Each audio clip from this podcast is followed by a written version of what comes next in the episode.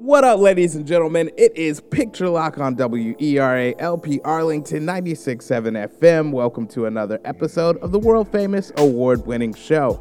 I'm your host, Kevin Sampson, filmmaker, film festival director, film critic, film publicist, and lover of film and TV. You can find all the back episodes and so much more at picturelockshow.com. This week on the show, I finally got Robert Winship back in the saddle to do our semi annual Fallback Spring Forward episode. I won't waste much time on this intro because we wound up talking for about an hour and a half. So you'll definitely need to subscribe to the podcast for you radio listeners so that you can actually hear the full conversation. Also, be sure to subscribe to the podcast so you can start catching after show episodes in which I go in depth with guests about their film production from a PR and marketing perspective. Just dropped the latest one with Julia Camera, who you'll remember from last week. All right, fall back, spring forward. Robert Winship, get your popcorn or hit the treadmill, walk the dog, whatever you got to do for this one, folks. It's going to be a good ride. That's all ahead on Picture Lock. Ladies and gentlemen, this is Picture Lock. I am Kevin Sampson, and you know the term badgering the witness? I think it really works in the courtroom and it works in life because when you badger a witness, eventually they start to kind of emotionally break down, or at least you hope so.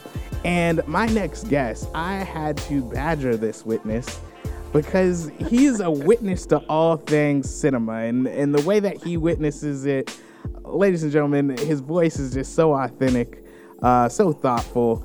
I am so excited to have back on the show because it, you guys may remember this past spring, there was no fallback spring forward because there was no Robert Winship. Finally, for fall of 2018, we've got him back, folks. Robert, how are you? Oh, I'm doing good. Back in the.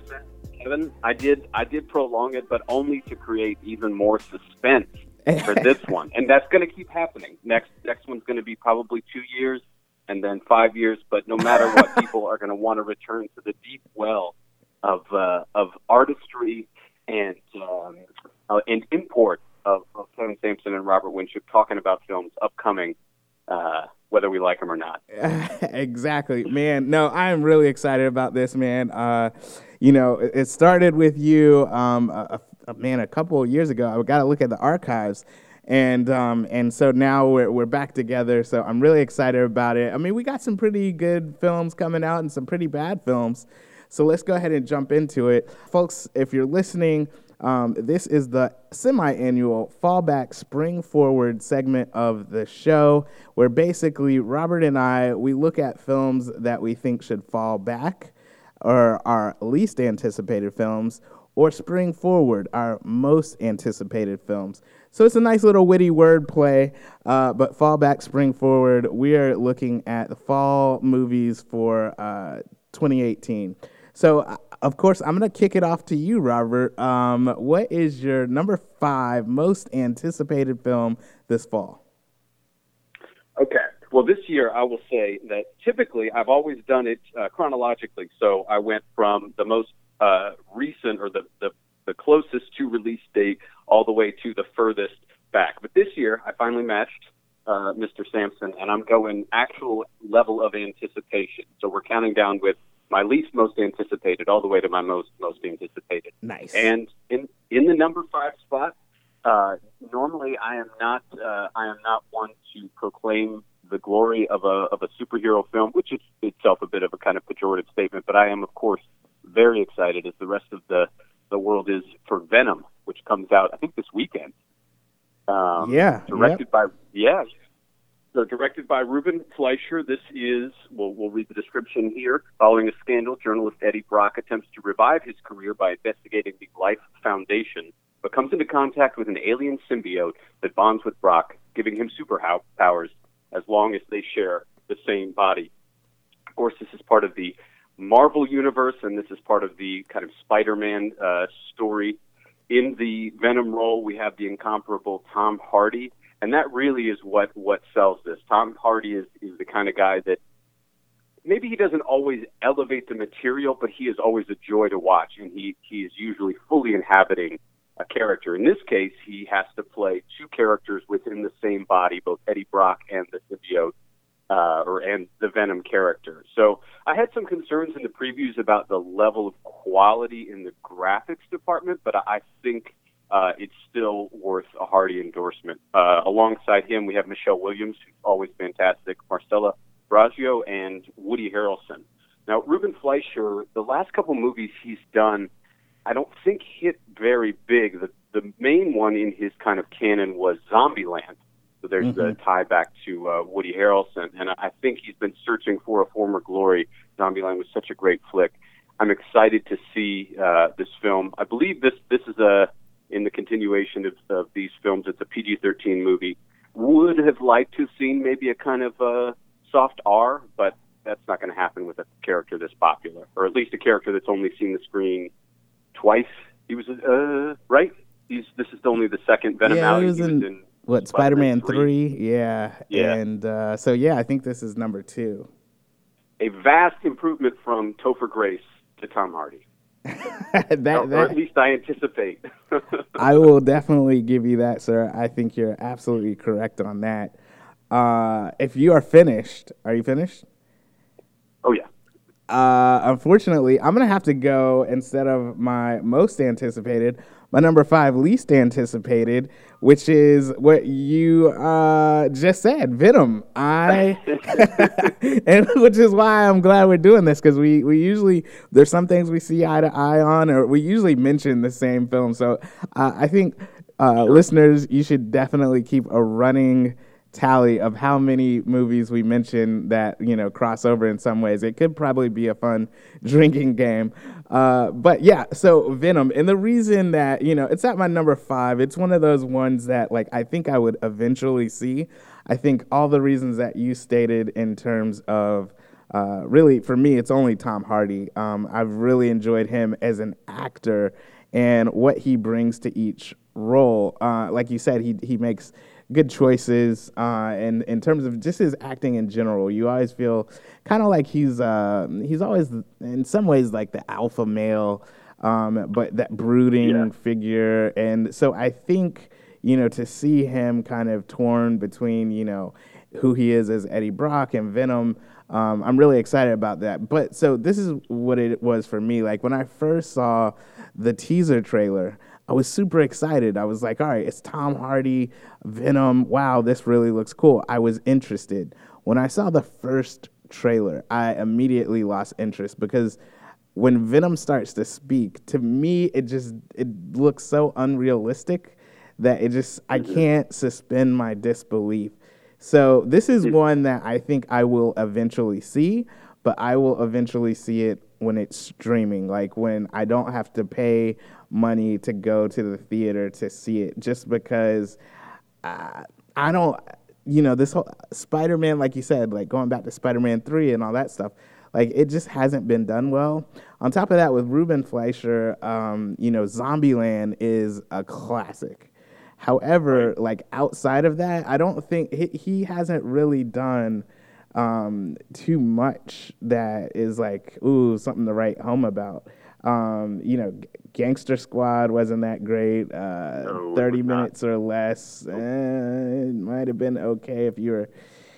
I don't know. So, anyways, um, the point is, I'm not really excited about the director, um, but I know we will get into one later on, one of these superhero films that the director actually kind of sells it for me, but not this one. So that's my number five, least anticipated. So now we'll switch up. I mean, you want to go uh, least anticipated or me go most anticipated? No. Um, why don't you why don't you keep the keep keep carrying it? What is your number five uh, most anticipated? Yeah. All right. End on a high note. Yeah. right. Right. And then you're gonna take it right back down. So. my number five most anticipated is Halloween 2018. Um, this comes out October 19th. It's directed by David Gordon Green. Stars Jamie Lee Curtis, Judy Greer, Andi Matichak. I can't say that right. Um, I am super excited about this film. Uh, growing up, you know, on those Friday the 13th movie marathons, they would always play, um, it was Nightmare on Elm Street, uh, Halloween's, and all of the Jason Voorhees films. And so this is when I first fell in love with like Halloween. And there's something about uh, Michael Myers and the fact that like he doesn't speak at all, uh, but yet it's for me cinematically the fact that a figure that doesn't speak, and I mean this could be true about Jason as well, um, but how you actually uh, create suspense, tension, and horror. Uh, it just always just fascinated me as a kid, and so to see this, where where four decades later, um, Laurie Strode is gonna finally confront Michael Myers. Uh, man, I am so excited about this. And when they showed like the first trailer for this, it just, I mean, you, I couldn't help but get goosebumps and get like extremely excited about it because, you know, seeing the rugged mask that looks like it has been chilling on some shelf for 40 years and now you know it's aged uh, the fact that jamie lee curtis has aged and honestly in in the film they make her look probably how she probably does look without makeup. Like she looks like an older, more mature woman. And I'm excited about that because that means that for her character, Laurie Strode, she has been preparing for the past 40 years. What does that look like on screen? I don't know, but I'm going to find out October 19th. So I am extremely excited about Halloween. Um, I can't wait to see it. That's an interesting choice. I, you know, I, I thought about it and I was like, well, I am excited about it because I love a good horror film. I love a horror film that reaches back into a long canon. Mm-hmm. And I was like, I, I'm a little bit excited about it, but I'm really hesitant. But I'm not not excited about it, so I, I couldn't figure out where to put it on the list. I'm glad you brought it up. David Gordon Green, uh, who is most known for his work with Danny McBride, who I believe is also a producer on this, right? Um, has worked a lot, and he's you know done a lot of really kind of funny stoner films, and this is like a uh, kind of a big shift. Although in watching the most recent season, if you haven't seen the the, the HBO show Vice Principals, I suggest you do. Um, he actually had some pretty great thriller, even horror, you know, kind of maybe set pieces that I, I think he's ready to explore. Now, uh, this one canonically follows the first, right? It wipes away everything from Halloween 2, mm-hmm. Halloween 3, Season of the Witch, H2O, all that. Yeah. Um, although I thought actually one of one of the, the finer pieces. So I, I would say I'm pretty excited. That would probably be in the number six spot. You're right that it, it, it touches on a piece of childhood and, and love for horror that runs deep. So yeah, I, I'm definitely on on board with with more excited. The more you talk about it, the more you're excited about it, the more I'm excited about it. And that's the way these movies got to be seen. You got to go with your friends. You got to go with your buddies, whoever. Right. right. Enjoy that among among among friends and well, maybe not family if you got young kids, but uh, Will you? Can you take? Can you take your wife to go see Halloween? Would she go? You know, I don't think she would be down for it. I I think she'd be like, "Nah, that's too scary for me." And I mean, honestly, like I'm not a big fan of horror anymore because that stuff sticks with me. However, off of nostalgia, it's just like it. Like I had to go see it because the little kid in me would not let me sit on the couch and not go see it. I hear you. That makes sense. I uh, I'll, I'll I'll finish with this. I took uh, the last I think it was probably last October uh, around I don't remember when it was now. There was a Friday the 13th, an actual 13th day of the month that was on a Friday. Right. And uh, at E Street Cinemas here in DC, the landmark E Street Cinema, they were doing a Midnight Madness with uh, with an original film cut of Friday the, of uh, of Halloween. And uh, I took Emily Catherine to go see it, and she was actually pretty impressed by it it's so funny now because nice. that language, that visual language, has been so uh, fully explored to the point of you know kind of destroying its meaning that she you know was recognizing all these different kind of touchstones of modern horror and like it kind of goes back to that. Right. And of course, that soundtrack is just uh, bone chilling. Yes. Yeah. Yeah. John Carpenter. Yeah.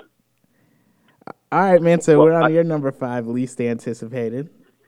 I'm going to say as little about this as I, I, I possibly can. I was shocked to see that actually being released in the year in the year of our Lord 2018 is Johnny English Strikes Again, uh, a, a film series uh, that was second. Rowan Atkinson, a, a great British comedian, most known for his character Mr. Bean on the television show and, and later a movie. Uh, did a movie in I think 2003. He may have done a follow up, like a direct to video or something. But the original Johnny English, done in 2003, and they're reviving this character. I'll read the the blurb. After a cyber attack reveals the identity of all of the active undercover agents in Britain, Johnny English is forced to come out of retirement to find the mastermind mastermind hacker. Directed by David Kerr, this also stars uh, Emma Thompson and Jake Lacy. Um, I, I guess I get it. Johnny English was a movie, it is a thing, uh, and to that we're reviving all things that were things uh, on the screen because at some point it made money. But I cannot imagine a reason for this uh, other than that. I think this is getting a theatrical release, which just blows my mind. There's not a lot to say about it. I have considerable love for Rowan Atkinson. The Thin Blue Line is among my favorites, uh, and Blackadder, for that matter uh, are among my favorite TV shows. I love British comedy, but this is just a, a why, a why, why do this? So I will, I will leave it at that. Johnny English strikes again. Fall back, son. and then I'm gonna fall back, son. I love it. I love it. Should I go on to? Uh, well, I, yeah, I'm gonna I'm gonna move it forward because in the horror tradition, we have what I imagine is going to be in your list, but I'm not 100% sure. Number four, spring forward or winter forward, whatever. Suspiria. This is a, a remake uh, of a film uh, by Dario Argento, the great Italian giallo director. This one directed by Luca Guadagnino. I cannot pronounce his name. Guadagnino, uh, who did Call Me by Your Name, and uh, this is uh, a, I'll read the blurb again. A darkness swirls at the center of a world-renowned dance company, one that will engulf the artistic director, an ambitious young dancer, and a grieving psychotherapist. Some will succumb to the nightmare, others will finally wake up. The original Suspiria is a very, very visual, psychedelic, nightmarish movie with a masterpiece of a soundtrack done by Goblin. So that is a high bar to clear in terms of just meeting the the kind of maybe zeitgeist of the moment when when Suspiria first comes out. Now we have a much more democratized movie industry, maybe not democratized enough, but we have seen more visually interesting movies that get small, even large releases, and Suspiria has already been done.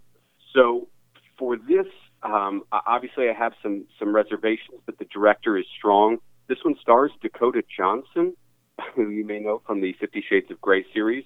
Uh, grossly underutilized, but I think she's capable for sure. Tilda Swinton, Mia Goth, Angela Winkler, uh, and also Thom Yorke of Radiohead is doing the soundtrack. Now, I heard one of the songs uh, from the the original soundtrack, and it was a little bit uh, little bit underwhelmed. It sounds like Thom Yorke uh, doing an impression of Thom Yorke, but still, for such a visually exciting movie that from the previews looks really uh, really thrilling from a great director, I am excited and and endorse going to see Suspiria. Yeah, man. Um, I totally agree with you. And yes, if you uh, are playing the drinking game, then you, you got to go ahead and throw one back. Uh, mine is a little further down the list, and you kind of knocked that out. Um, but we will get to it uh, pretty soon here. Um, my number four most anticipated film is The Hate You Give. Now, this is directed by George Tillman Jr., and in it, Star witnesses the fatal shooting of her childhood best friend, Khalil, at the hands of a police officer. Now, facing pressures from all sides of the community, Star must find her voice and stand up for what's right. Now, uh, this is based off of an actual book uh, that was written by Angie Thomas, and I believe the book came out in 2017, but um, it was a number one bestseller. Um, I'm really kind of shocked at how quickly it was adapted to screenplay by Audrey Wells. Um, it stars Amanda, um, sorry, Amandla, which is kind of hard to say, but Amandla Stenberg, uh, Regina Hall, Russell Hornsby. Um, it's it looks like it's a really solid cast. Russell Hornsby. I don't know if you saw Seven Seconds on um, Netflix. Uh, but that you know is it's a gripping uh, series, uh, seven seconds, and Russell Hornsby really turned in great performance there. Regina Hall has been doing really well. Um, just in terms of as she's getting older, because um, if you remember, Regina Hall started out like in Scary Movie or something like that, like the the. Um, oh my um, God! Yes, you're right. it, the, the the the the Wayans brothers, um, you know, spoof, and and so to see her growth since then is is just incredible. But I think that this is a film that's close to my heart, just in terms of you know, uh, as African Americans, we we're dealing with you know um, these fair or unfair um, shootings at the hands of police officers. And so it's amazing to me to see how art imitates life.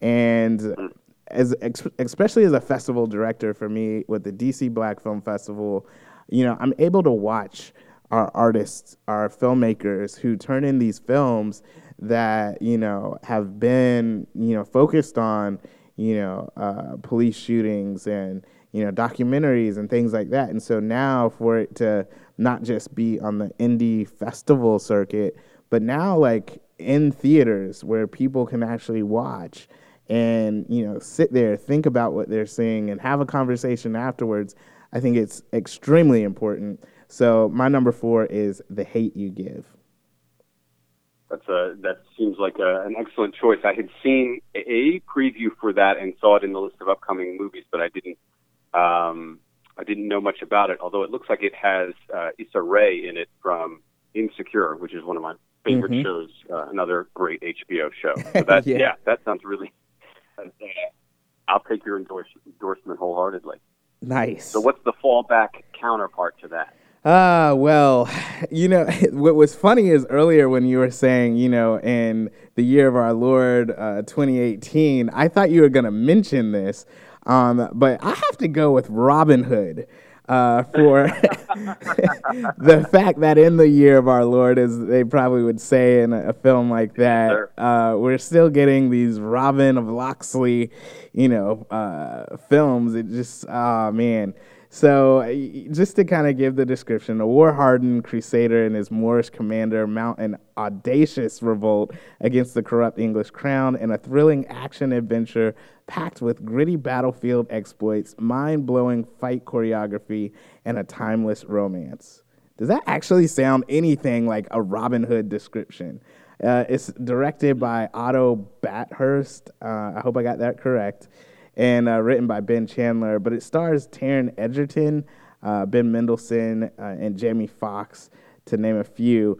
And, you know, Taron Egerton, I mean, he's he's okay and you know basically these kind of bravado roles um, you know he's probably more famous for the kingsman series uh, and so you know he does that well where he's like you know i don't know what you want to call it up and coming alpha male if you want want to say that he, he's somewhere between to me like a uh, frat boy and a jock, and I, I, I don't know. It just, I'm never really he's impressed. A, he's a generic hunky white dude, and yeah, basically, not necessarily. He can't carry a film, or we're not sure. You know, like you need more than just looks to to carry. You need some charisma, and it maybe is not evident that he's he's quite there yet. You you you nailed it. And then on top of that, you know, Jamie Foxx, and they've been selling Jamie Foxx uh, in any trailer you see,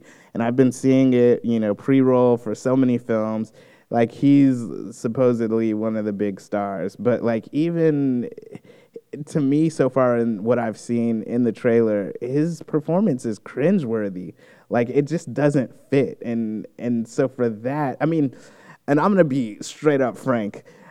I appreciate diversity in film, uh, but sometimes like it just the black dude being you know the the trainer, it just doesn't work. And in this, it just doesn't it doesn't feel right. His accent, mm. everything, it just doesn't work. Now Ben Mendelsohn, love him. This dude can act his butt off. Jamie Foxx can act his butt off as well. Yes. Um, so you know ah. But at the end of the day, Yeah, I, I'm just not looking. I'm not checking for it. I don't even know if I would watch this when it hits streaming. I, I will definitely listen to the reviews and see what people are, are saying. But you know, this is going to come in November 21st and be gone, you know, by December 21st. Like, it's not going to last that long. So that's my number four. That's exactly what this movie seems like to me. It's a, you know, it's a PG-13 rating. They're trying to kind of gather up as many people butts and seats, and I, I think it seems like at at best it's going to be forgettable, not a fiasco. Uh, Jamie Foxx may be one of those actors, and I'm trying to think of some other. I can think of people that are the reverse, but an actor who just can't do period pieces, and it's not necessarily because he doesn't have the acting chops. It's just there's something about like Jamie Foxx is the president. Jamie Foxx Right. represents can do anything from you know comedy to gritty drama. But if you put him in a costume and and make him do an accent, it's just gonna it's gonna create this this weird dissonance in scene, as opposed to somebody like Keira Knightley, who seems like she belongs 200 years in the past Right. and only does period pieces. And to see her in something modern is is strange. I'm trying to think of who like a good anyway. That no, Uh, that that do- that, was a really good analogy. And now, when you think about it, when was Jamie Foxx used probably correctly? Django Unchained, because of his present star power, it made sense to kind of have this reimagining of like this really confident black man that you know um, was shooting everybody up. Like it, it worked for that because of what it was in in the reimaginement. But um, yeah, you're definitely correct, Robert. Like he just doesn't fit into something that far back. And that's a good point. That's a really good point about Django Unchained because as that movie kind of rewrites things, uh, using a sort of modern bravado really worked and was so satisfying in that film. And he just, yeah, he he absolutely took care of it in that role. So yeah, that's yeah, that's interesting. Huh. This is, uh, I think we have another picture lock podcast. Who belongs in the past and who belongs in the present? Exactly. That would be dope. Let's take a quick break for promos. Stay tuned. What if you could have a film critic, film festival director, film publicist, and fellow filmmaker guide you with your film's PR and marketing journey from pre production to post? I'm Kevin Sampson, and my online course, PR for the Indie Filmmaker, does just that. In this course, I'm going to teach you how to set up your film to engage an audience and build a community long before you call action. I'll show you how to approach critics to make them aware of your film, like publicists do. And as a director of two film festivals, I won't just teach you hacks and secrets to reduce entry fees, but how you can use the festival circuit to create buzz around your film. I'm a huge supporter of diverse storytelling in film, and I believe the most unique voices come from indie filmmakers. That's who I've supported over the years with my show, Picture Lock, whether on TV or on radio. With as much experience as I've had as an independent filmmaker myself, critic, publicist, and festival director, I realized that most indie filmmakers just need access to the knowledge that big firms provide to achieve success. So, in this course, I'm going to demystify some of the process and give you everything I know and a behind the scenes look at the sides of the business you don't always see. So, if you're an indie filmmaker that's looking to change the game with your film's PR and marketing, make sure you check out PR for the Indie Filmmaker. Head on over to prfortheindiefilmmaker.com and get a free preview of the course, PR for the Indie Filmmaker. Get your film seen, build community, and become an army of one.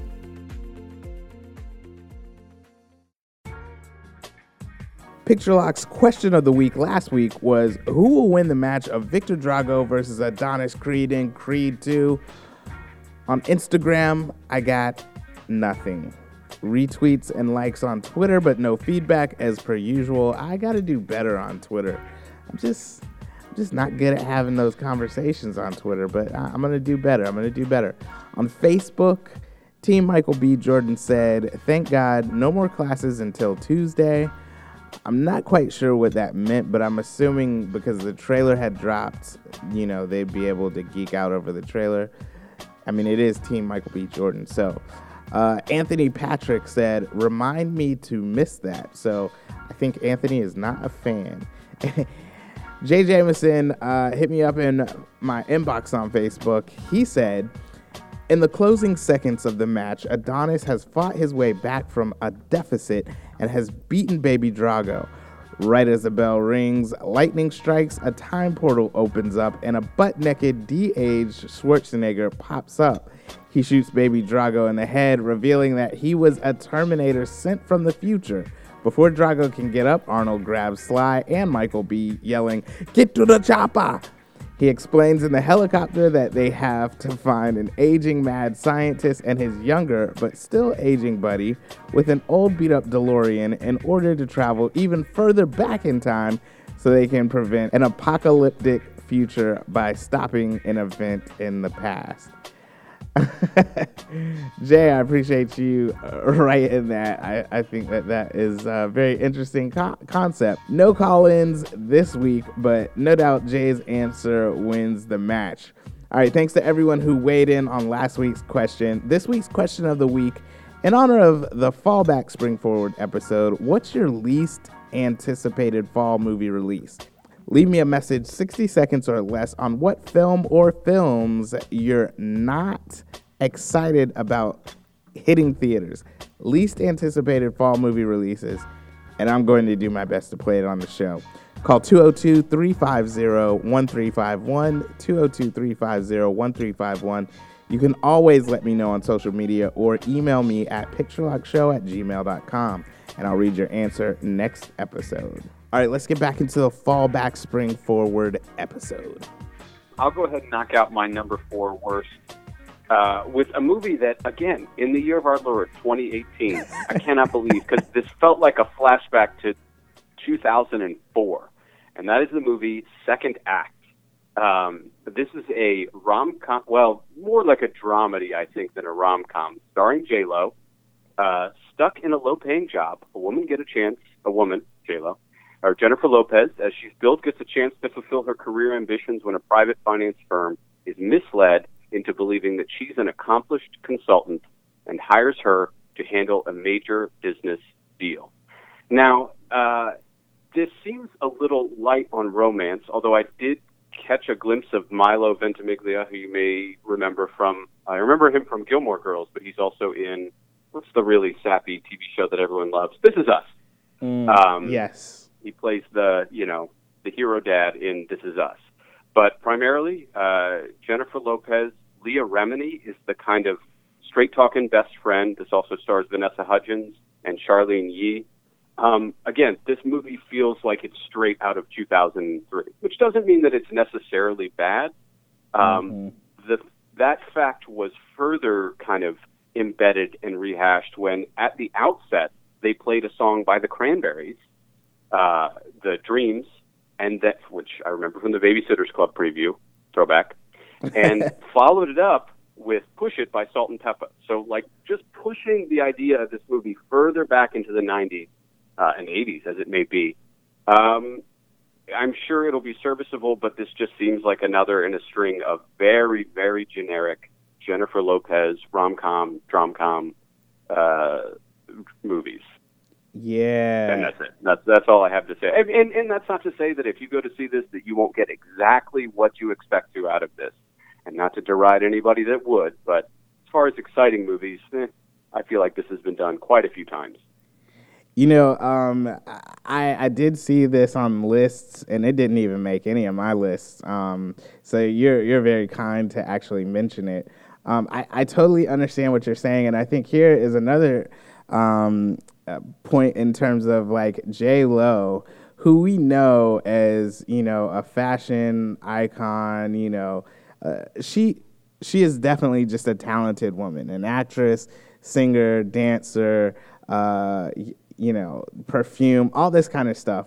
And so when you try to take someone who is as iconic as J Lo and then try mm-hmm. to make her the girl next door, she hasn't been Jenny from the block for quite some time. And and so to your point, it just doesn't work. Like I, I was watching the trailer just now, and you know, even her apartment looks really nice. Or maybe that's not her apartment, but whatever she's in, it just it just doesn't feel authentic. So like they showed her jogging and she's jogging in full makeup. She just doesn't look like you know the homegirl around the around the corner. You know the average person. Um, so yeah, it's gonna be. It's only ever like with her. It's only ever like tousled hair. That's like the difference between Jennifer Lopez, J Lo, as we know her, and Jennifer Lopez, you know, trying to win Matthew McConaughey in, you know, Maid in Manhattan or whatever. Right, right, yeah, right. It, it, it is unrealistic to expect someone that beautiful, talented, and uh, successful to be played as this sort of. They don't even give her glasses. They don't even do the classic like '90s nerd comedy thing of like, oh, when she takes off her glasses, suddenly she's, you know, she's the prom queen kind of thing. Right, right, right. Yeah, and and just to go back, Maid in Manhattan. It was uh, how do you say it? Ralph Fin- fin- Fiennes. Rafe. Oh, sorry. Yeah, Ralph Fiennes. Yeah, there we go. Okay. Um, and then what was it? Uh, was it the wedding planner? Was Matthew McConaughey? Wedding planner. Yes. But, but l- let me say this though, and then we'll get off of this, um, because I'm kind of showing my my uh rom comness, because because like Alex loves watching movies like this, like so so I get roped into it, and they are cute films, like those Yeah, back sure. then, both those back then. But uh, like you said, I highly doubt she can capture that same magic. You know, the the magic um, that Julia Roberts had when you know the box gets snapped and shut and it almost hits her fingers. Like, you know, that was a time in their lives. But then you, once you ex- as- ascend to a certain height, you can't go back to play, you know, Jenny from the block. So you're right, man. That's that's that's a good one. Jennifer Lopez dating Alex Rodriguez on the cover of Vanity Fair. You know, like that's Right. y- y- and great for you know, great for her. We have, man, we have a lot to say about this. Maybe, maybe another, maybe another topic for a podcast. Maybe, man, Robert. Hey, man, listen. I'm gonna badger the witness. You, you're always welcome on, man. I love when we get to just kind of geek out on film like this. Uh, but let's let's slide on into uh, you know our number three. So uh, I'll let you you kick it off. Number three, most anticipated.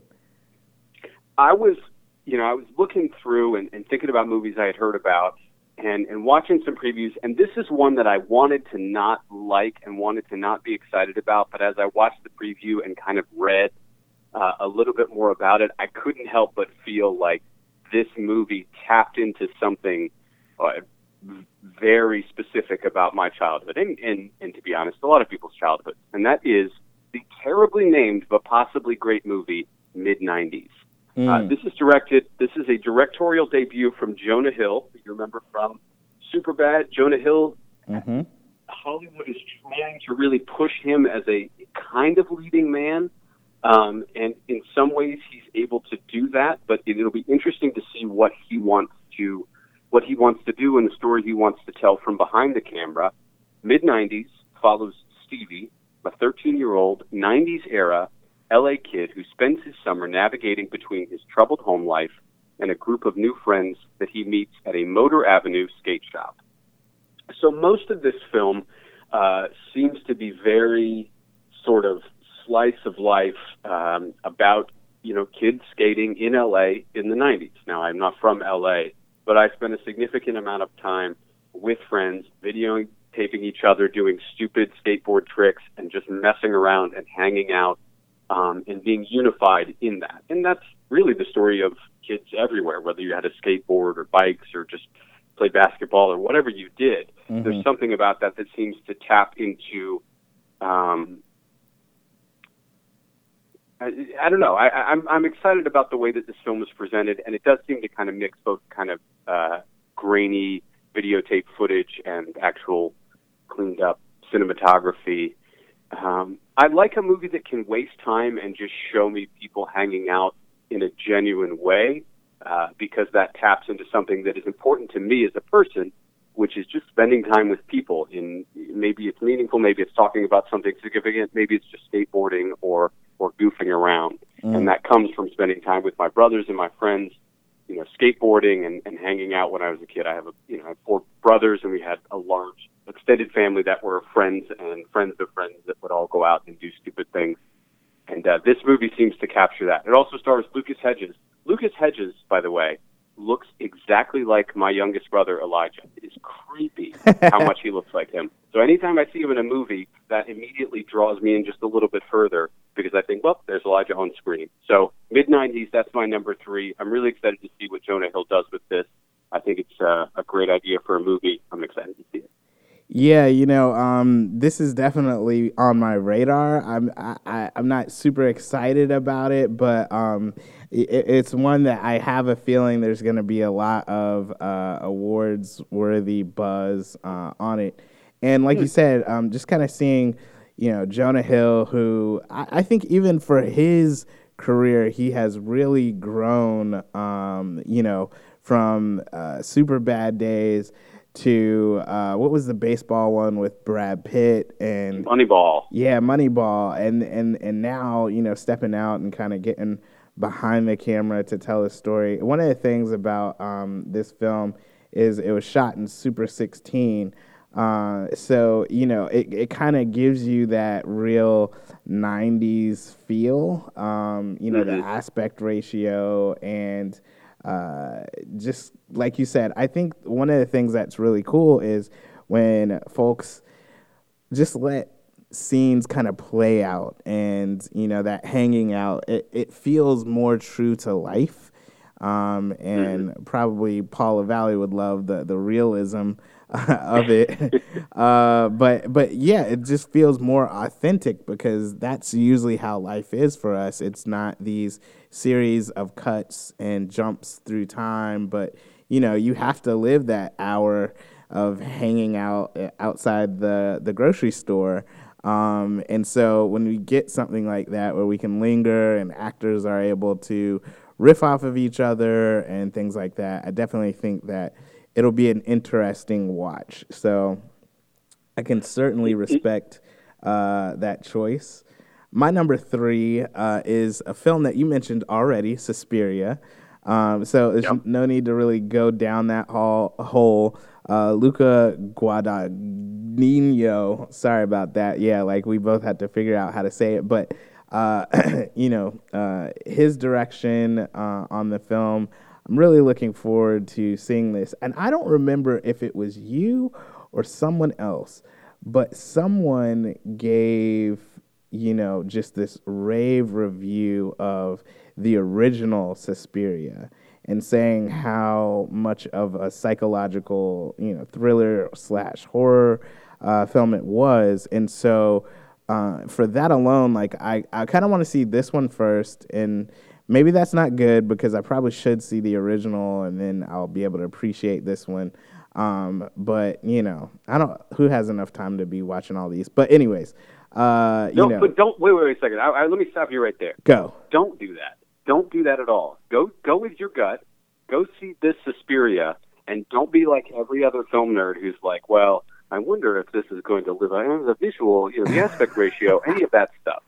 No, go in and experience it in a way that is not going to be common from a reviewer's perspective, which is that you haven't seen the original. Treat, you know, that's what you're supposed to do. Treat this film, uh, you know, as as it exists on its own, and then we'll compare notes. No, you're and you're correct on that. I I do.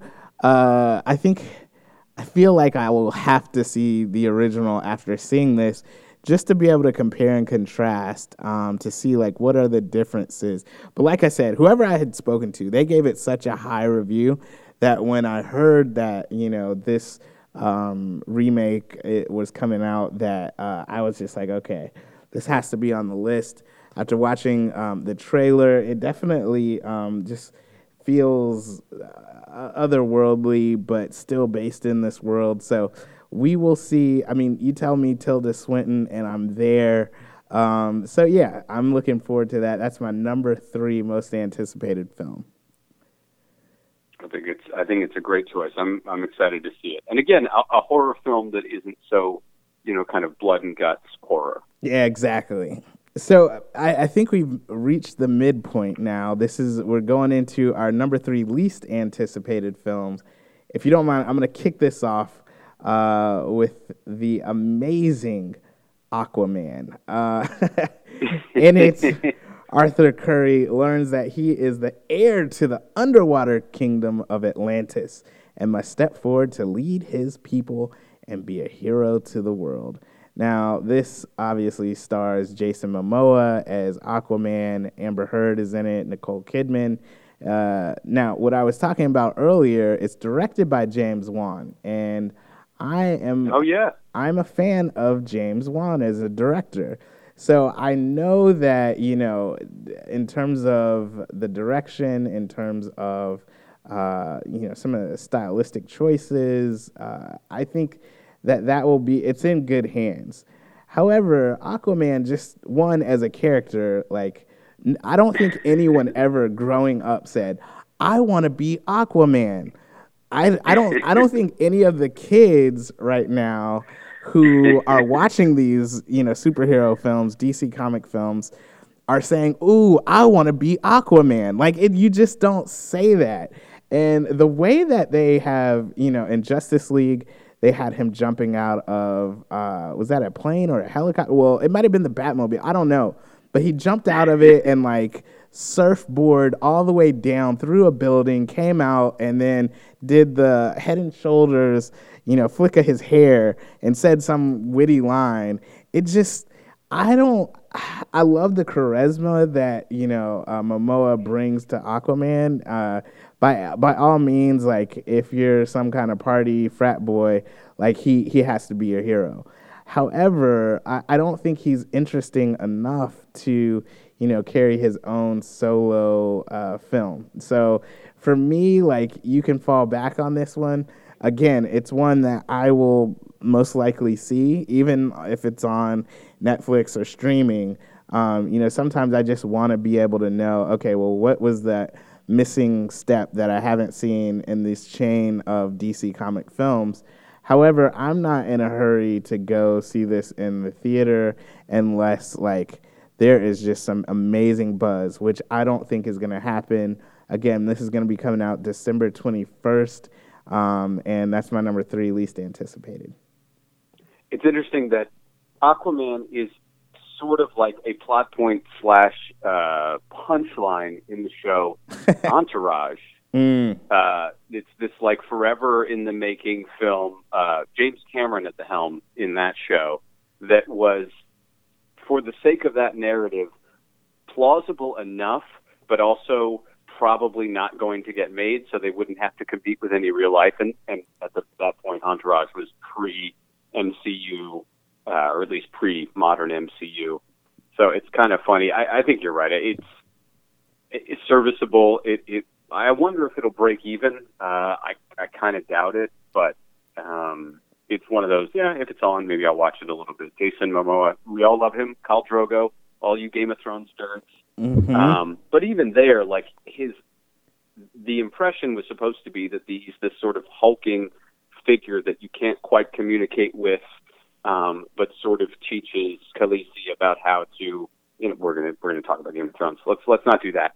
I think yeah, he's he's a he's a hulky, handsome guy that's good physically for the role. But yeah, who, who wanted to be Aquaman when they were a kid? Even if you were just trying to pick an obscure character, Aquaman probably not your guy. Right, right, right, right. Yeah, and um, yeah, I, I, think I think I don't I I can pontificate further, but uh, let's go ahead. Jump on your your turn. okay, number three.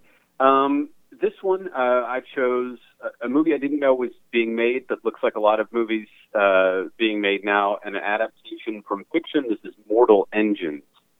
Uh, a mysterious young woman named Hester Shaw joins forces with Anna Fang, a dangerous outlaw with a bounty on her head, and Tom Natsworthy, an outcast from London, to lead a rebellion against a giant predator city on wheels. the minute, the I mean, uh, the second they said Predator City, I I lost it. Uh, this okay. This stars Hugo Weaving, Stephen Lang, Robert Sheehan, and Frankie Adams. This is uh, I don't think this is actually a work of young adult fiction, but this movie basically looks like uh, a YA adaptation. In fact, what this movie really looks like is a a more steampunk version of The Wild Wild West, uh, which mm. was a terrible movie. Um, mm-hmm. Despite having a great song by Will Smith and Dru Hill, uh, Mortal Engines just uh, it looks really kind of lifeless. I like Hugo Weaving, but he's playing the same uh, emotionally reserved character that he often plays. This movie looks extremely expensive uh, in its in its budget. A lot of kind of visual flourish, uh, a lot of CG, well, predator cities, but I didn't even know about this until I had to hunt down what was coming up. And for a movie that looks so incredibly expensive, I'm sure that this will not do well at in in theaters. And I, even for its like the idea of seeing like giant mechanized cities attacking each other, that should be fun. But in our modern CGI era, that tends to feel very kind of weightless. There's no heft. There's no actual stakes. So you just see a bunch of expensive stuff attacking another bunch of expensive stuff and doesn't amount to much in the form of plot or stakes or even exciting adventure. So Mortal Engines number three. Um, frankly, I'd rather watch second act. Man, that's kind of funny. Um, you know, which means it should have been number four. yeah, you know, as, you kind of say this, uh, it, I mean, looking at the trailer, it reminds me a little bit of Mad Max Fury Road. Um, but I'm not trying oh, to put. Yeah. I'm not even trying to put it like on the same, um, you know, equivalency. Um, Kevin Sampson says Mortal no, no, no, no, no, no, Mad Max Fury Road. Do not do that to me. Um, you know, I think that this is one of those things where, like, it would definitely be an interesting concept to read because again, our imagination sure. uh, does so much in regard to um, putting together what this world looks like and even the suspension of belief i could i could really see how like as the words describe what what's what you see how you could get into it um, but yes i'm sorry why like why are our cities on wheels, and it just doesn't quite make sense. Now, you know, I see Timothy Chalamet is in it, um, which you know, obviously he his career is really taking off at the moment. Um, but again, I think you're absolutely correct to have it on the least anticipated. It wasn't even it wasn't on my radar until you brought it up again because then I was like, oh yeah, I do remember seeing something about that, but it just looks it really looks cheesy, horrible, and I don't even know if I would be willing to give it the time when it comes on uh, streaming because it just looks like one that yeah, you can miss me, fall back on that one. But unfortunately, like you said, it does look like it was pretty expensive um, to, to to create just the wardrobe and you know set the production itself, um, and, and that's unfortunate and this is a this is basically this is a December 14th release. So you're com- you're going to be competing against some of my other best and worst um, that I know on both categories are going to draw more attention. Yeah, you know it's funny because like December 21st is you know Aquaman. Uh, yep. I, there was something else. Uh, oh yeah, which I'm about to get into. Um, that's coming out, and it, it's they're trying to hit us like that week before, the Friday before, uh, you know, whether it's Christmas or Thanksgiving with, mm-hmm. you know, these different films. And yeah, so interesting, man. All right, so uh, ladies and gentlemen, you are listening to Picture Lock. I'm Kevin Sampson. I am uh, being, I mean, I'm just having a great time with my co host today, Robert Winship. we are doing our semi annual Fallback Spring Forward. What that means is that there are certain films that we really are excited to see, our most anticipated, that can spring forward. And then there are some films that we are really not excited to see, uh, least anticipated, that can fall back. And so we have just reached our number two uh, films. And uh, Robert, I'm gonna I'm gonna let you go first. What's your most anticipated number two film?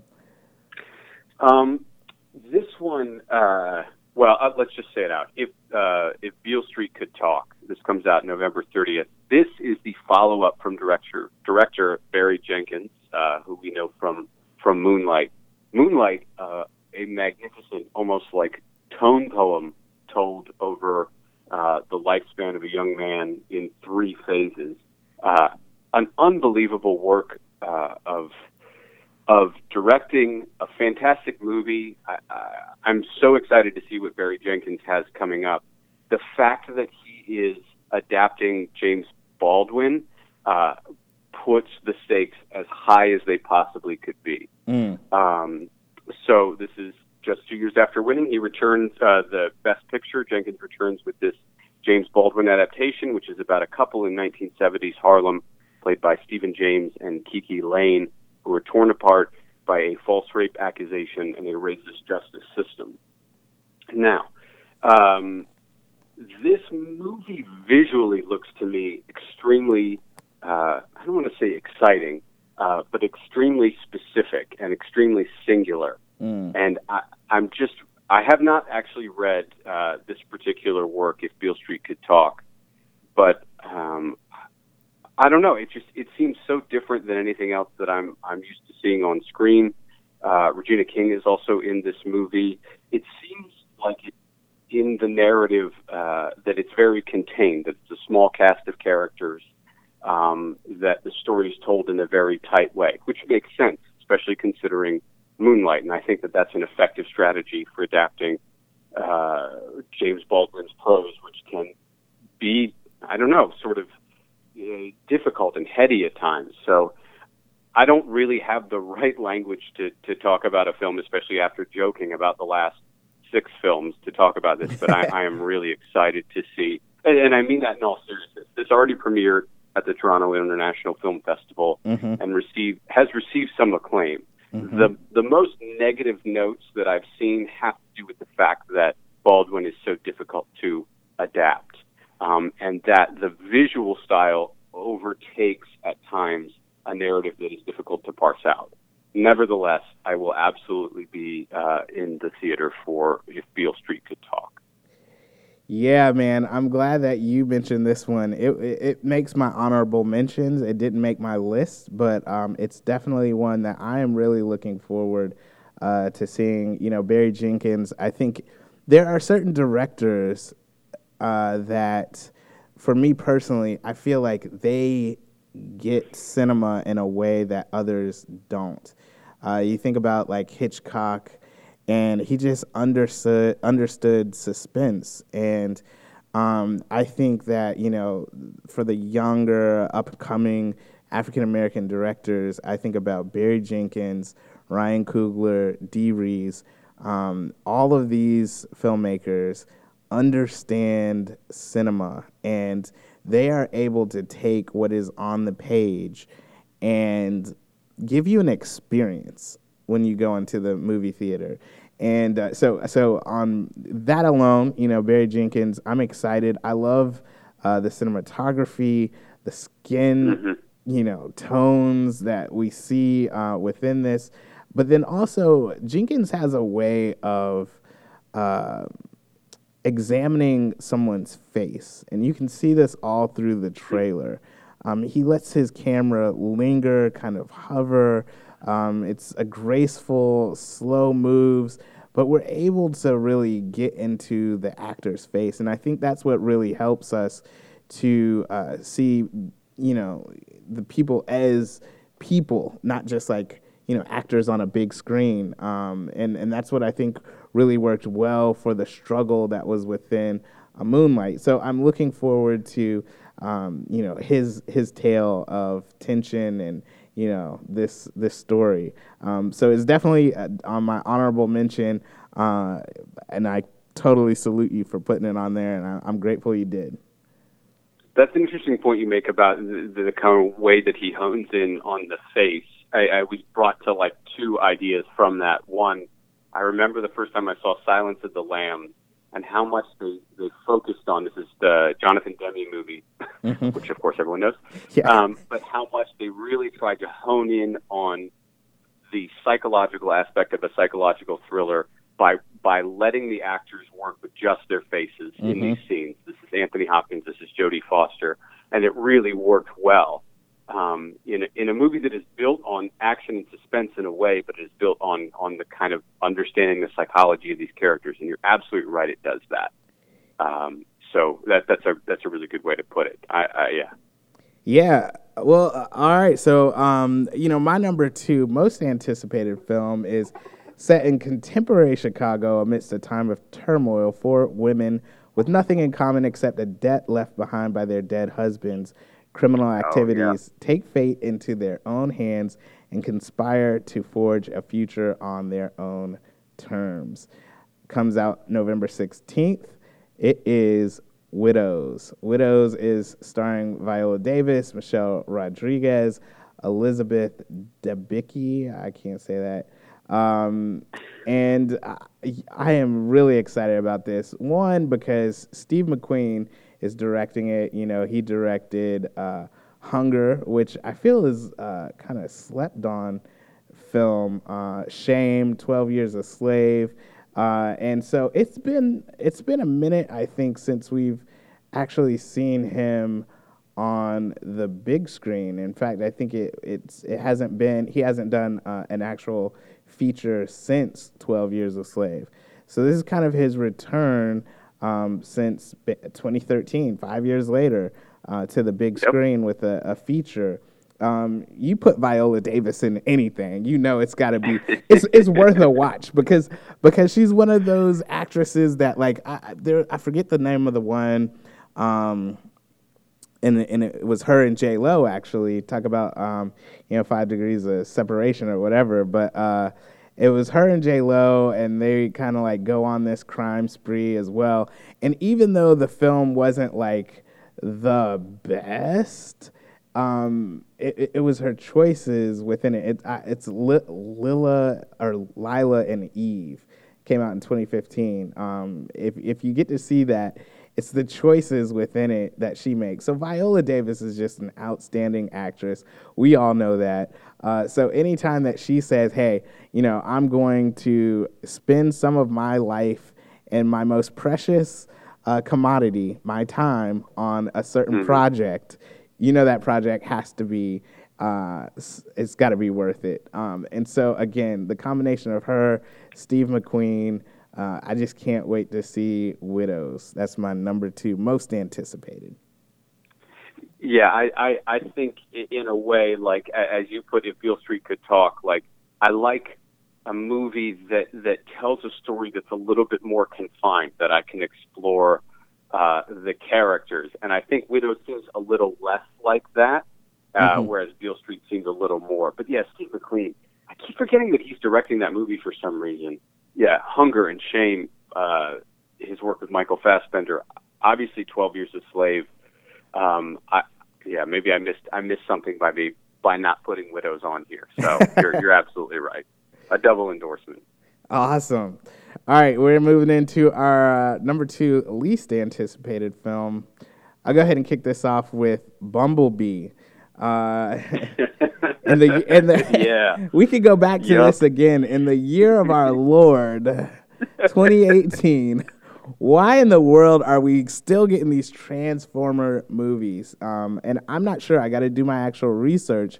I'm assuming maybe you know with Hasbro uh, if a certain film doesn't come out, you know, every X amount of years, then the rights might go back to it. I'm not sure, but I never asked for a Bumblebee movie. I don't know who did, um, and unfortunately, we're getting it. The description is on the run in the year 1987. Bumblebee finds refuge in a junkyard in a small Californian beach town. Charlie, on the cusp of turning 18 and trying to find her place in the world, discovers Bumblebee Battle Scarred and Broken. It's directed by Travis Knight, uh, stars Justin Theroux, Hailee Steinfeld, Marcella Bragio. Bragio. Uh, yeah, this thing can fall all the way back. And when it falls, I hope that it takes the rest of the Transformers franchise with it for at least 10 years.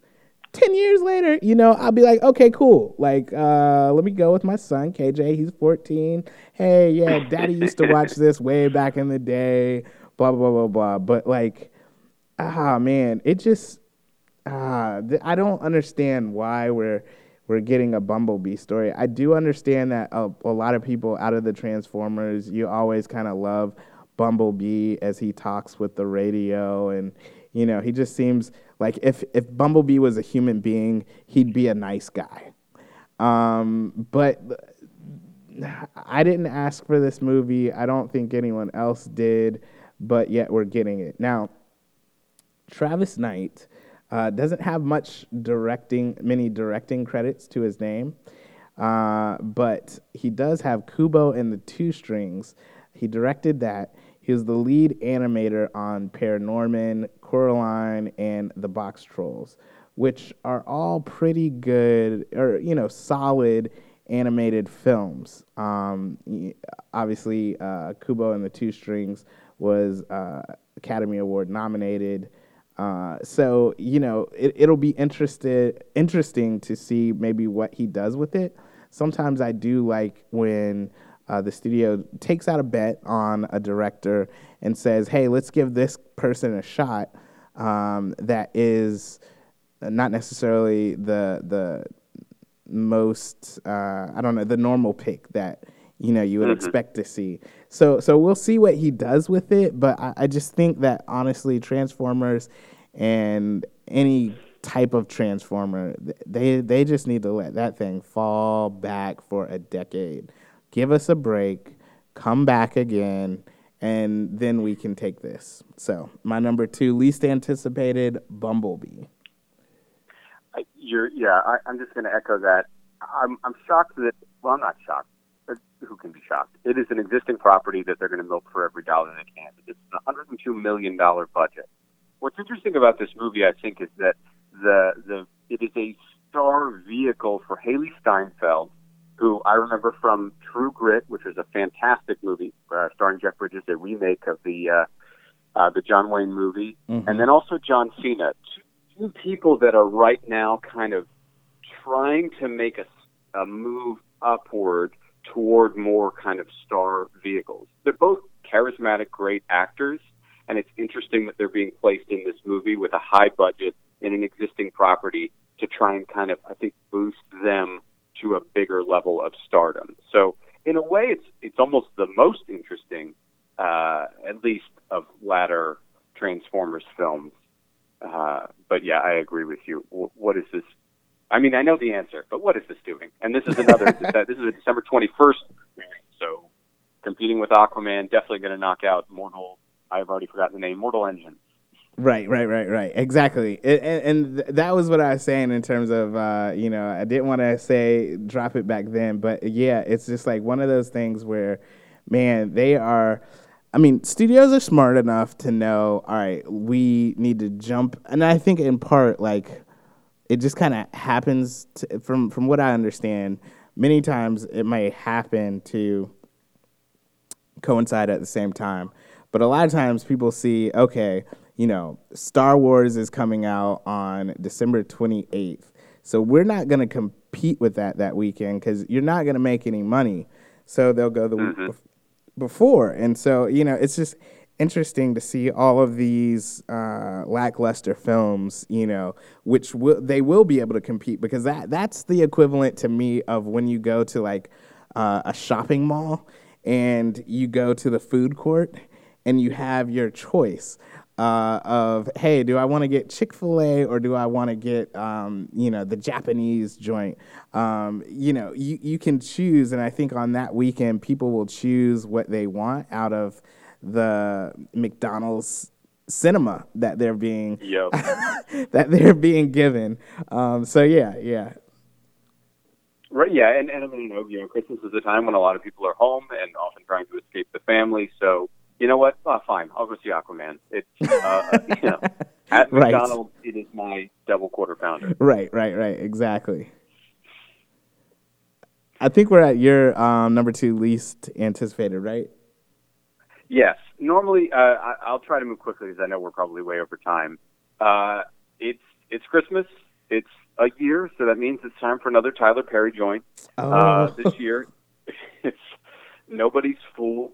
Now, uh, we talked offline a little bit uh, a couple weeks ago about Tiffany Haddish. Now, Tiffany Haddish is, I feel like, in kind of a, a step in like early Melissa McCarthy uh, fame, where she is incredibly charismatic, funny, and willing to do anything. So, for a laugh, that means. Right, right, right. Uh, she will go there. She'll so, take it there. She will, and so she's getting put in a lot of movies that are you know going to generate some some money, but she's more or less doing the same thing. I, I got to admit, I, I initially was more hesitant about this movie before watching the preview. Uh, I, I'll read the blurb real quick. A woman uh, is released from prison and reunites with her sister. She soon discovers that her sister is in an online relationship with a man who may not be what he seems. This is, again, just from the previews, it mostly seems like the catfishing element of the story is going to play a very small second fiddle to Tiffany Haddish in scenes, just kind of doing what she does. Right. This movie also uh, stars Whoopi Goldberg in a wig, uh, playing playing down her usual Whoopi Goldbergness, which actually kind of brought some laughs for me. So I, I think that Tiffany Haddish is going to be doing a lot of movies like this. I don't necessarily want to use the comparison of Melissa McCarthy, but it's like for every six or seven films, there's one that's like, hey, this is actually really good. And I think this is the second movie that's coming out this fall that stars Tiffany.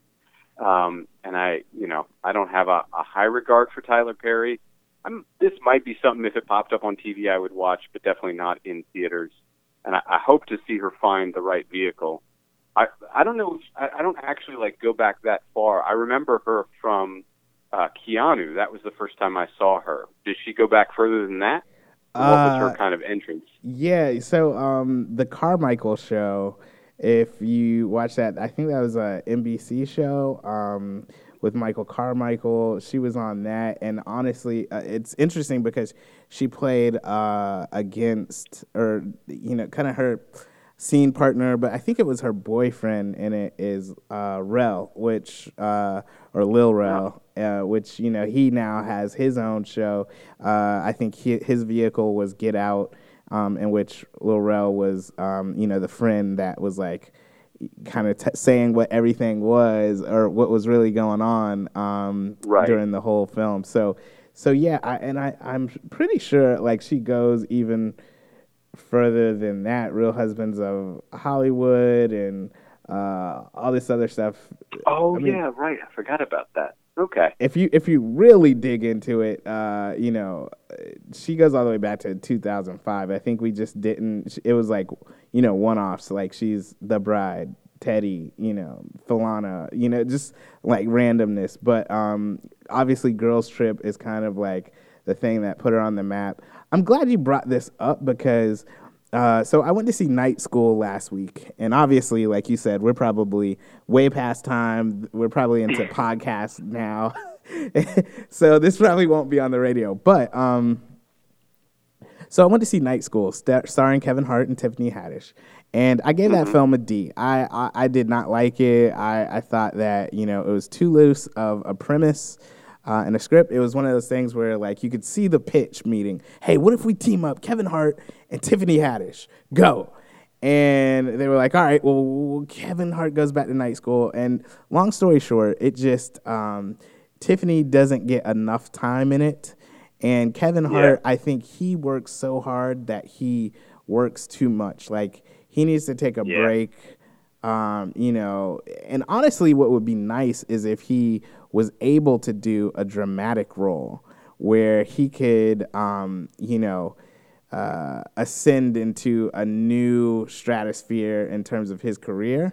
But otherwise, with Night School, we're getting the same old, same old. And so I get exactly what you say uh, in regard to uh, Nobody's Fool. In fact, Nobody's Fool played as one of the trailers right before Night School. Now, this is the thing. As I watched it, I was like, oh, you know what? I'm kind of actually interested in this. And then it said directed, you know, written directed by Tyler Perry, and I was actually kind of shocked. But then I thought about it. And Robert, I said, you know, this actually might be a good film.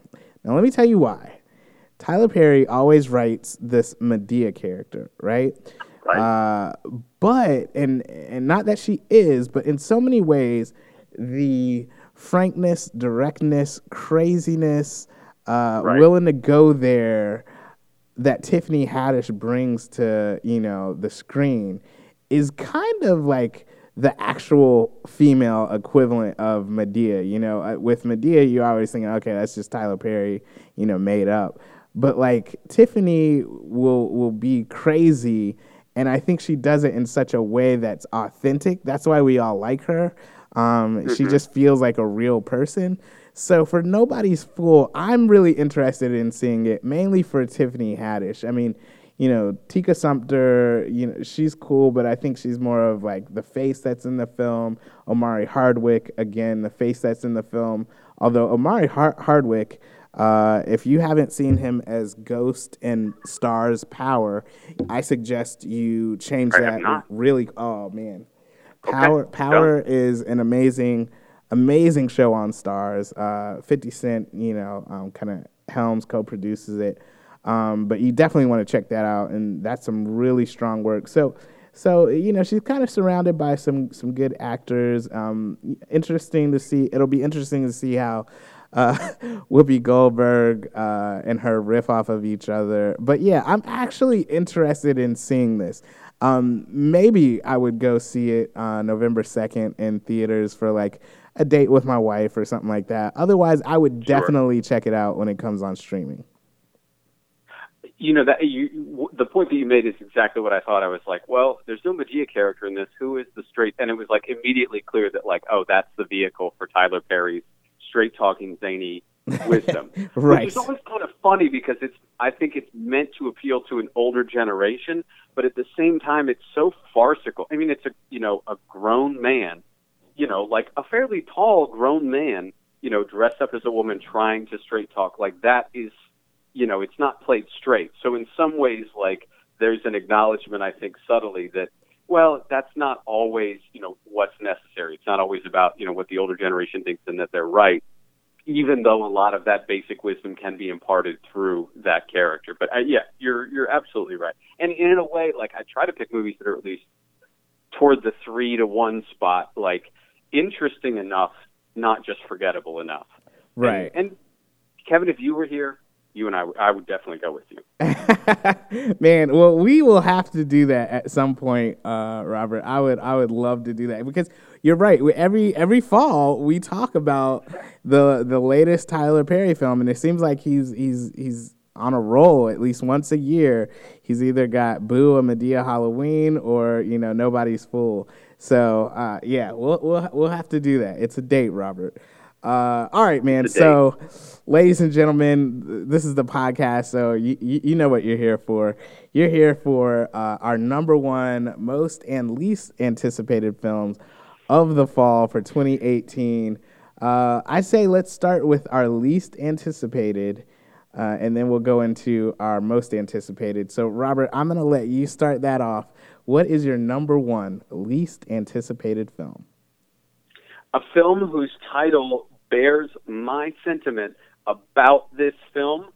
I nominate The Grinch, my number one least anticipated movie of the fall. Now, as I said before, um, whether or not this gets cut for the main broadcast, I try to put movies that I at least feel something about, whether I dislike it or like it, in the number, you know, three to one spot.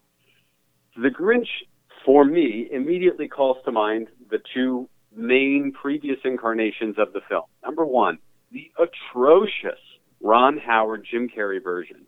That in some ways, if anything can wipe that off the map, please do. I hated that movie. I hated the mugging. I hated Jim Carrey just being allowed to do whatever he wanted in the goofiest, unfunniest film I think I've ever seen. Oh wow, wow! I I really hated that movie, and I I have you know like I grew up in the Ace Ventura era of of Jim Carrey. I you know I definitely watched a lot of In Living Color. I like Jim Carrey to an extent that was too way too much for me. This movie uh, is an animated version of The Grinch. You know the story hatches the scheme with his trusted canine Max to ruin Christmas when the residents of Whoville plan to make their annual holiday three times bigger than that year. Uh, meanwhile, Cindy Lou Who plans to seek out Santa Claus to thank him for helping her widowed mother every Christmas, but little does she know, she is trying to blow the Grinch's cover. Uh, this stars Rashida Jones, Benedict Cumberbatch, Benedict Cumberbatch mm, in the mm-hmm. titular role of the Grinch, as well as Angela Lansbury, Kenan Thompson, and others. This movie doesn't look entirely awful. Uh, the main problem here, as I stressed before, Benedict Cumberbatch there is there are few actors so skilled and so um, unsuited for the role of the Grinch as Benedict Cumberbatch. To see, you know, what is supposed to be this kind of monstrous, you know, maybe not oafish, but kind of grotesque little green creature speak with, you know, like the skill and diction of a Shakespearean actor just does not fly. I need, you know, a Vincent Price, a Bela Lugosi. I need someone with a little bit of sliminess and griminess. There's just nothing about it. Jim Carrey just took it over the top with slapstick. But the Grinch is supposed to be a mean character who comes around, not, you know, kind of a dignified character who, uh, you know, I, I, I just don't like that casting at all. I think it's going to be a, an okay movie. I think it's going to be better than the Ron Howard version. Um, it's got a fine voice cast. The visual style looks okay, somewhat minimal, and there's some really neat kind of uh, sight gags that I saw in the preview. But I, I really, really, really rubs me the wrong way that Benedict Cumberbatch plays the Grinch. Um, not because he's not a fine actor, but because you need someone that can capture a kind of monstrosity, a kind of devilishness. And I don't think that he does that, at least behind an animated Grinch. Oh man, interesting, man. I, I love some of the just vocabulary that you used uh, just describing this. Um, you know, so this is the thing. One day, and I've said this, I'm I'm planning on writing a book. In fact, I'm actually planning on uh, dropping two books by the end of 2018, which I'm currently working on. However, one of the books that I want to write in the future is how having children affected my movie watching.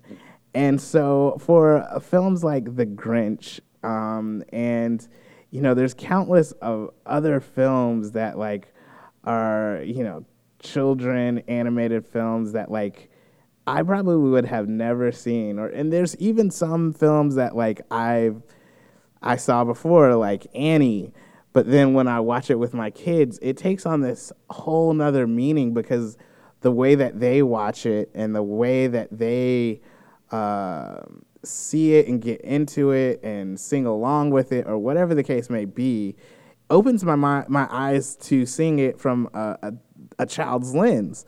So for something like The Grinch, um, I can't call it, man. I, I haven't really watched any of the trailers, so I, I have no prior knowledge.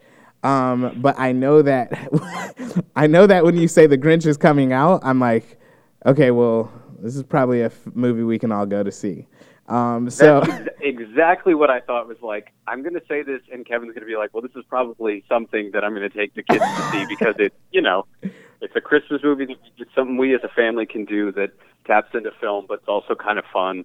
Exactly. You know, it will. I'm sure it will be that and and that's probably why and honestly like with children's films you know they usually make their money back because you know you got you got you think about it if you have a family even if it's just a family of three that's three tickets that get sold you know it's family yep. of four that's four tickets popcorn and all that kind of stuff so you know i i can't judge it I, and i've learned not to necessarily make judgments because now there there have been some that i had to go and watch um, and it, it, was just absolutely horrible. But then there were some that I was like, I'm not really looking forward to this, and I go watch it, and I'm like, oh, that was actually pretty doggone good.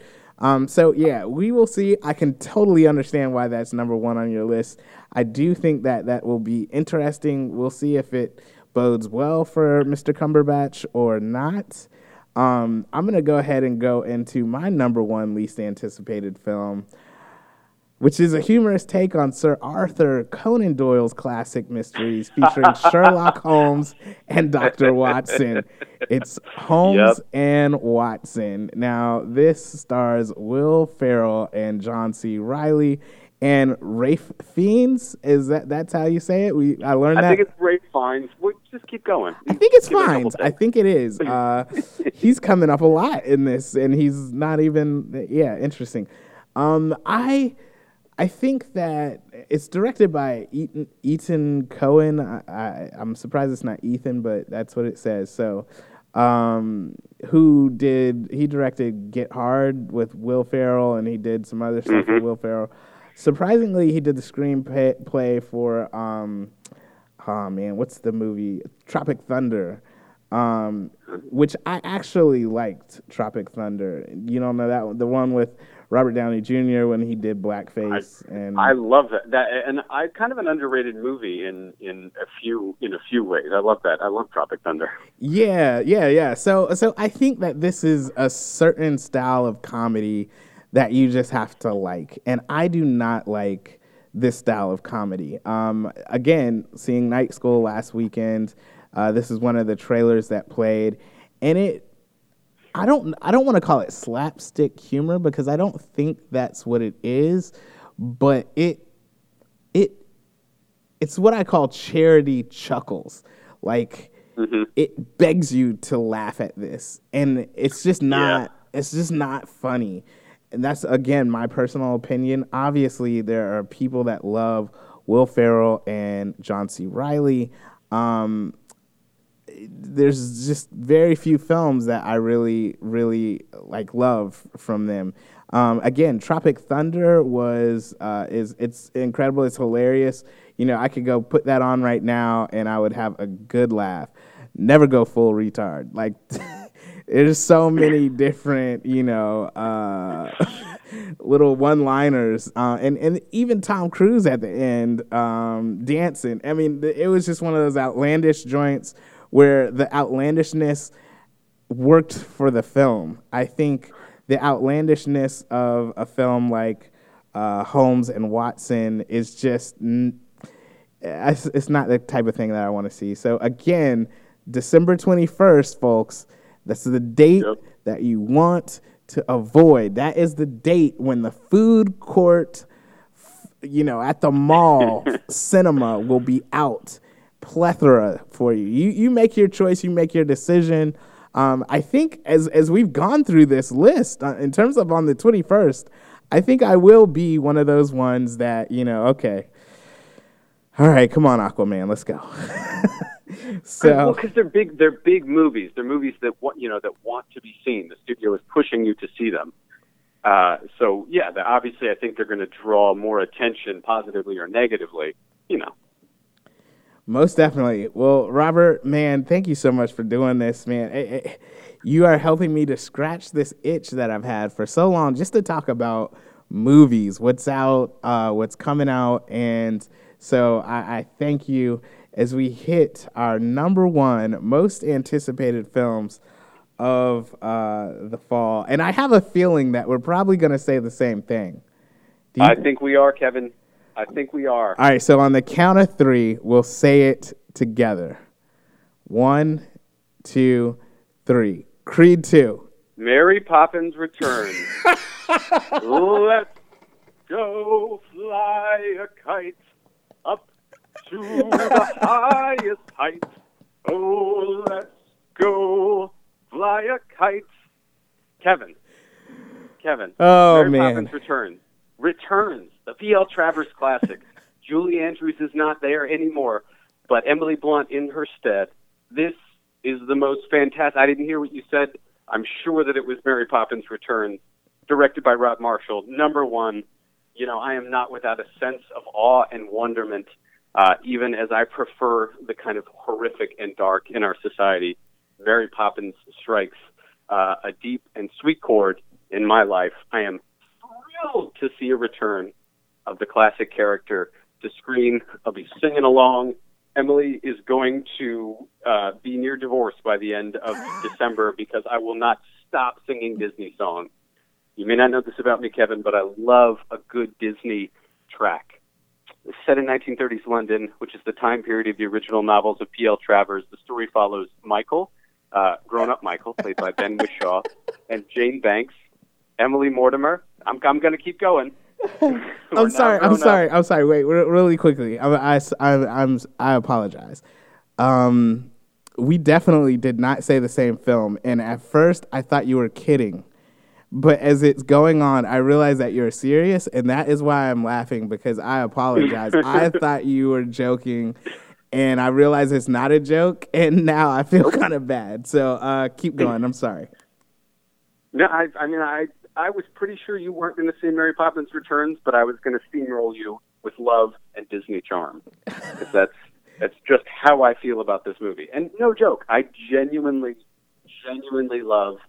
First of all, Julie Andrews is phenomenal. So anything that she touches turns to gold, and even that trickles down, you know, half a century later to Mary Poppins Returns. I'm I cannot be more excited about a film. This is the film I will be in this Christmas.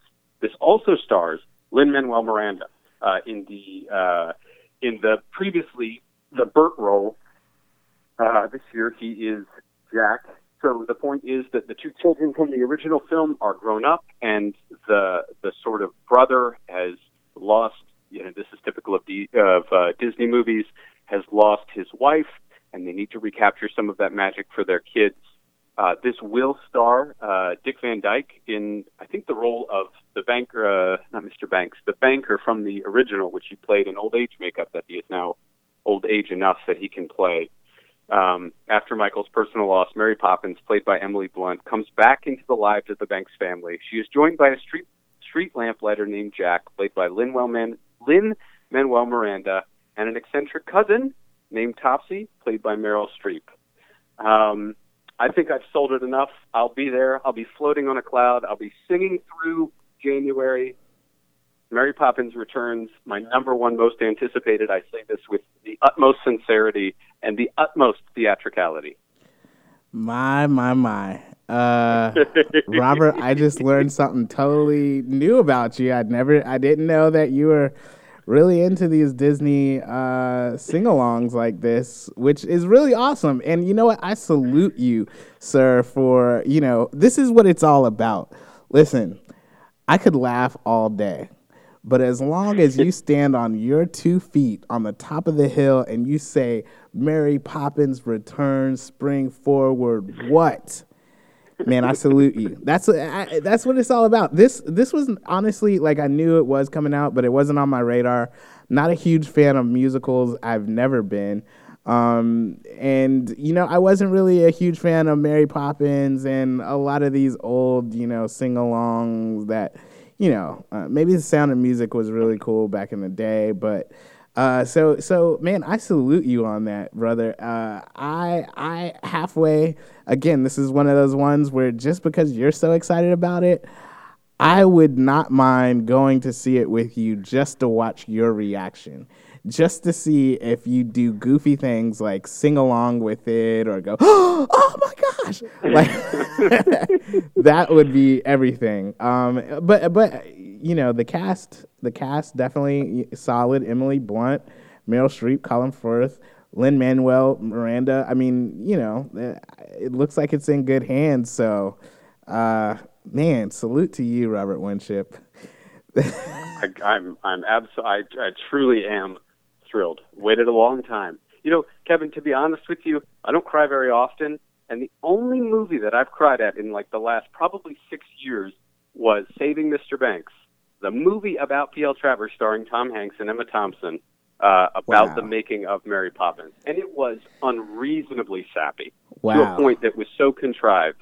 But I got to say, I'm, I'm a reserved man. But for Mary Poppins, I got a soft heart. You'll, you'll shed, a, shed a few. I got you, I'll man. I cry a lot, so you know it, do, it doesn't. you know, this just this year when I saw Black Panther, I cried through the first act, the entire first act. That's thirty minutes.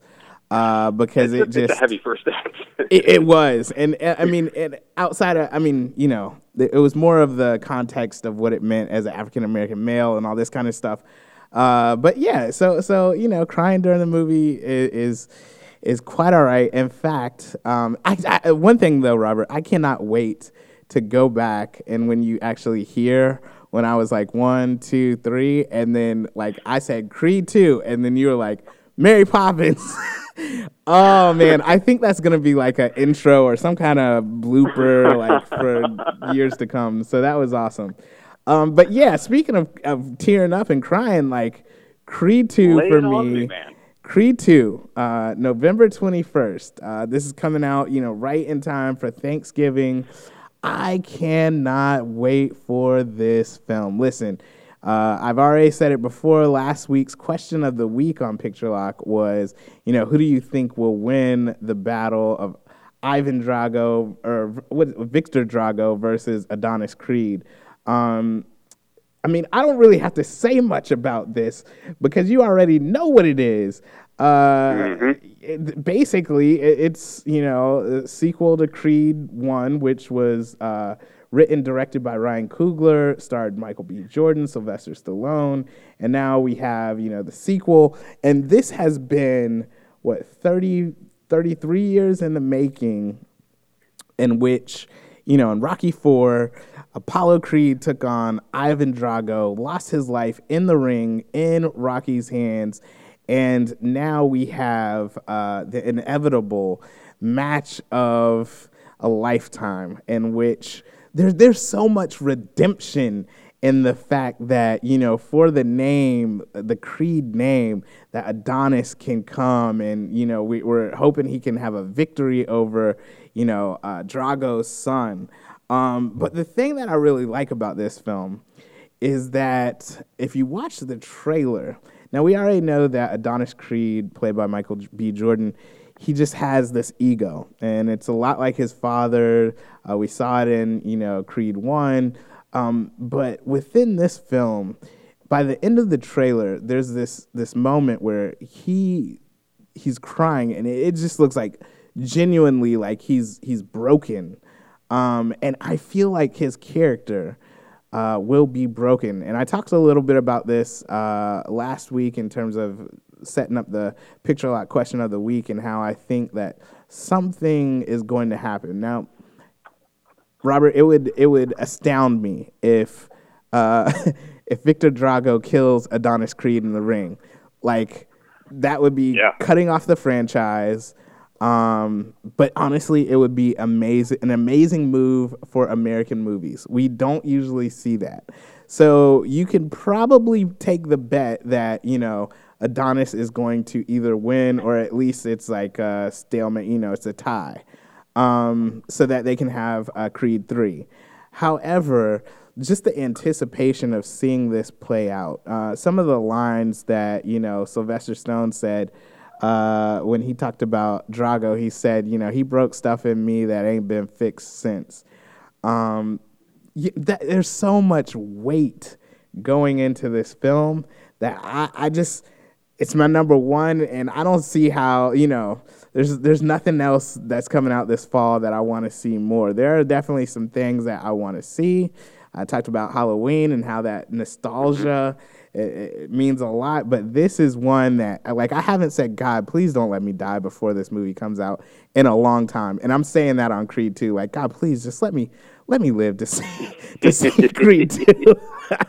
oh man, and I know that's like such a horrible little thing to say, but uh, but yeah, man, I'm so excited. Uh, I think uh, what you know Ryan Coogler did in terms of um, creating this this new franchise and this uh, the next generation of the Rocky Balboa franchise.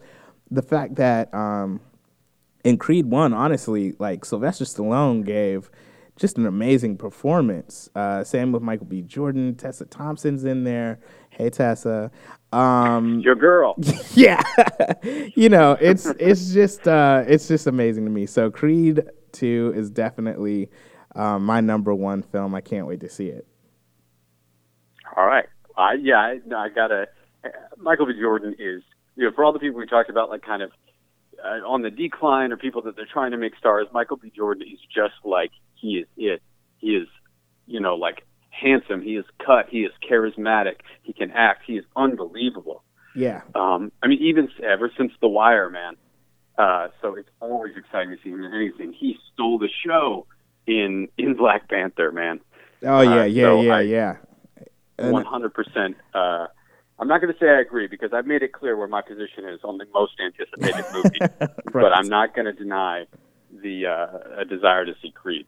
I have a I, I have a feeling I probably sold you more than you sold me on Mary Poppins. However, uh, man, this is why it's always great to have you on. The last thing I will say that is this about Creed 2, and I said this on last week's show, but um, the the movie poster to me is incredible. Let me tell you why.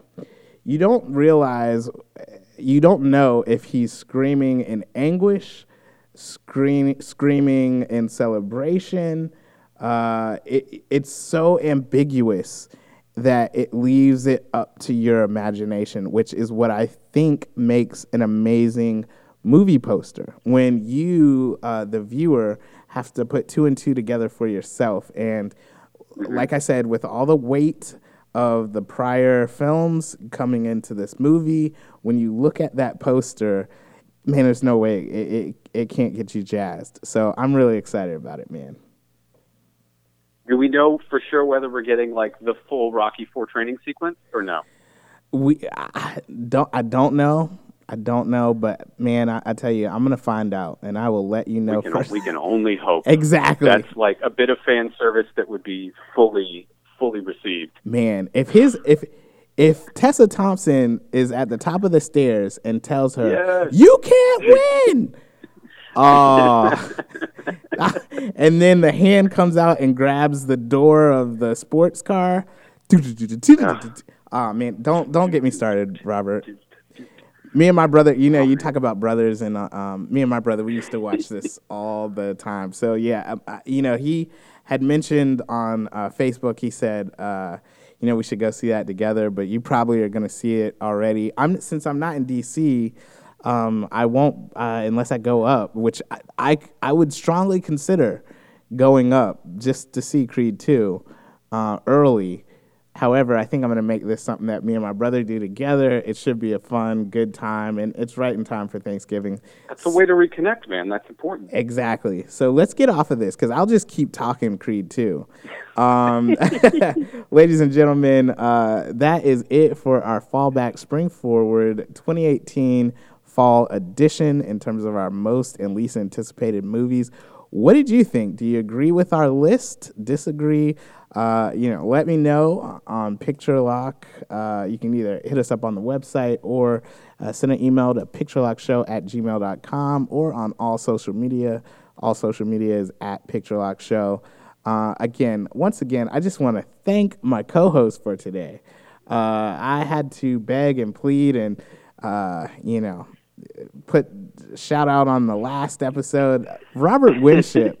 uh, it has been such a pleasure, my friend. Thank you so much for g- taking up the time uh, just to uh, do this with me, man. It was awesome. Oh man, you're welcome. Anytime. This is a this is a blast. It always is. it definitely is. And if you could, for the folks that are listening, how can people find you on social media, etc.? Oh, let's see. Uh, Instagram uh, at R A R E Starship, and uh, I host a little radio show uh, about death metal, hardcore, and experimental music on WERA. You can visit that at death.city. Uh, but otherwise, Mary Poppins. Go out, go see Mary Poppins. Oh, man, I love it. All right. Thanks, Robert. all right, thanks, guys. And that's all for this episode. I'd like to thank my guest, Robert Winship, for coming on the show. Man, Robert, it was great to have you back on, man. That was so much fun. We really enjoyed ourselves, folks, and wound up talking longer. So make sure you tune in to the podcast for the longer version. Shout out to you guys who are actually listening to the podcast. Thank you. Be sure to catch up on back episodes of the podcast and su- subscribe in iTunes, TuneIn, Stitcher, Blubrry, wherever you catch your podcast so you can catch those unlocked versions of the show and the after show that I told you guys about and the beginning of this show. If you're a fan of Alexa skills, just say Alexa, play Picture Lock podcast, and I'll come right up. Please leave a five star review on the show as well. Only helps to make sure more people are able to hear Picture Lock. You can find Picture Lock on most social media. All social media is at Picture Lock Show. Watch back episodes of the TV show at youtube.com slash picturelockshow and subscribe so that you can see my movie reviews. If you're interested in being a guest on the show, you can fill out a form on the website. This week's question of the week is What's your least anticipated fall movie release? Drop me a voicemail at 202 350 1351. Send an email at picturelockshow at gmail.com or hit me up on any of Picture Lock's social media pages, and I'll talk about it on the air next week. All music is done by Mike S, the producer 13. Hit him up for your production needs at Mike S, the producer, numero one, numero three. Thanks, bro. I'm Kevin Sampson, and until next time, I hope you stay locked on film.